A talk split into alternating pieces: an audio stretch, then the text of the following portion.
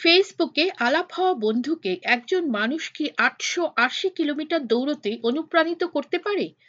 এর উত্তর জানতে ভয়েস অফ আমেরিকার সংবাদদাতা ম্যাক্সিম মস্কালকোভ দুজনের সাথে দেখা করে তার এই প্রতিবেদনে জানাচ্ছেন যে দু সাল থেকে ওয়াশিংটন ডিসির একজন সফল দাঁতের চিকিৎসক অর্থাৎ ডেন্টিস্ট তারা জিয়ার তার শ্বাসকষ্ট, ক্লান্তি, হাঁটতে অসুবিধে এবং এক দুঃসহ যন্ত্রণাদায়ক পিঠে ব্যথা এই সব উপসর্গগুলির কারণ আবিষ্কার করার চেষ্টা করছিলেন।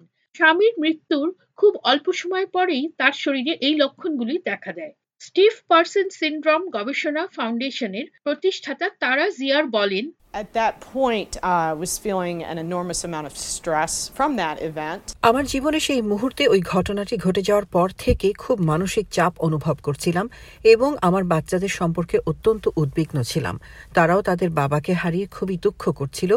আমরা সবাই খুবই শোকাহত ছিলাম। এন্ডোক্রিনোলজিস্ট সাইকিয়াট্রিস্ট রিউমাটোলজিস্ট কার্ডিওলজিস্ট এবং অন্যান্য অনেক ডাক্তারদের সঙ্গে পরামর্শ করার পরেও তিনি জানতেন না যে কি হচ্ছে এবং দিনে দিনে তার শরীরে এই লক্ষণগুলি আরও খারাপভাবে দেখা দিতে থাকে তিনি বলেন I could barely get off the couch. I couldn't take care of my kids. আমি খুব কষ্ট করে খাট থেকে নামতে পারতাম আমার বাচ্চাদের কোনো যত্ন নিতে পারতাম না শ্বশুর শাশুড়ি আমার সঙ্গে থাকতে চলে এসেছিলেন আমাকে দেখাশোনা করার জন্য এবং আমাদের সঙ্গে থাকবার জন্য একজন মানুষকে সাথে রাখতে হয়েছে অবশেষে দু হাজার সতেরো সালে একজন নিউরোলজিস্টকে খুঁজে পেলেন যিনি তার এই রোগকে স্টিফ পার্সন সিন্ড্রম বলে নির্ধারণ করেছিলেন, যা হলো অটো ইমিউন রোগের বৈশিষ্ট্যযুক্ত একটি বিরল স্নায়বিক ব্যাধি। এর অর্থ হলো, এই রোগে শরীরের প্রতিরোধ ব্যবস্থা নিজস্ব কোষগুলোকেই আক্রমণ করে বসে এবং এই রোগের কোনো চিকিৎসা নেই। এর লক্ষণ বা উপসর্গগুলোকে শুধু অপসারণ করার চেষ্টা করা হয়।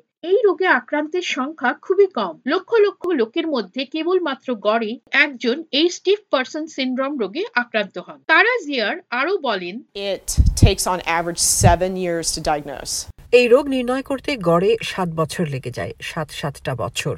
তার মতে এটা খুবই অদ্ভুত একটা ব্যাপার। এর কারণ হলো এটি প্রায়শই মাল্টিপল স্ক্লেরোসিস পার্কিনসন্স অথবা মনস্তাত্ত্বিক ব্যাধি ভাবা হয় এবং রোগ নির্ণয় করতে অনেক ক্ষেত্রেই ভুল হয়ে যায় এবং অনেক সময় লেগে যায়। তারা মেও ক্লিনিকে কয়েকটি শারীরিক অনুশীলনের কোর্স করেছিলেন, যা তাকে এই রোগের প্রকোপ থেকে কিছুটা স্বস্তি পেতে সাহায্য করেছিল।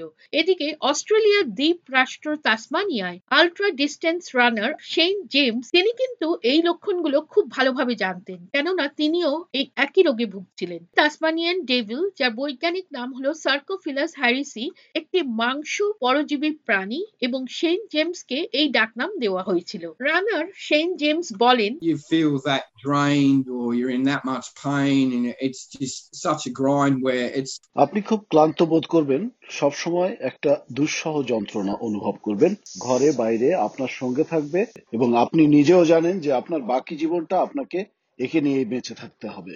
জনস হপকিন্স বিশ্ববিদ্যালয়ে এই রোগ নিয়ে প্রাথমিক গবেষণার জন্য যথেষ্ট পরিমাণে অর্থ একটি বই লিখে এবং একটি অলাভজনক সংস্থা Stiff Person Syndrome Research Foundation প্রতিষ্ঠা করে এই রোগ সম্বন্ধে আরও গবেষণার জন্য তহবিল সংগ্রহ করেছিলেন। তিনি বলেন My, my role in this really is to take that seven year number and, and squeeze that down. এক্ষেত্রে ক্ষেত্রে আমার ভূমিকা হবে রোগ নির্ণয়ের সেই সাত বছর সময়টিকে কমিয়ে আনা এবং এই রোগ যাতে আরও অল্প সময়ে সঠিকভাবে নির্ণয় করা যায় তারই ব্যবস্থা করা সেন্ট জেমস সারা জীবন আশা করে আসছিলেন যে কেউ সিনড্রোম নিয়ে গবেষণা শুরু করবে সুতরাং তিনি তারার এই ফাউন্ডেশনকে সহায়তা করার জন্য এবং সিনড্রোমের প্রতি সবার দৃষ্টি আকর্ষণ করার জন্য তাসমানিয়ার মধ্য দিয়ে আটশো আশি কিলোমিটার দৌড় করার সিদ্ধান্ত নিয়েছিলেন সেন্ট জেমস আরও বলেন you've really got a choice. It's up to you.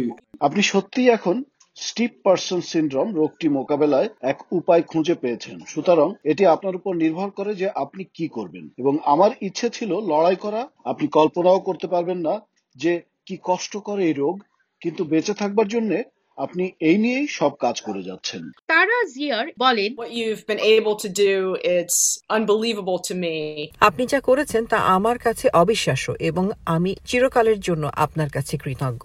আটশো আশি কিলোমিটার দৌড়তে সেন্ট জেমসের তিন সপ্তাহ সময় লেগেছিল এবং তিনি যে কুড়ি হাজার ডলার সংগ্রহ করেছিলেন সিনড্রমের উপর গবেষণা তহবিলের জন্য, সেই অর্থ কিন্তু তারা জিয়ারের ফাউন্ডেশনে পাঠানো হয়েছে।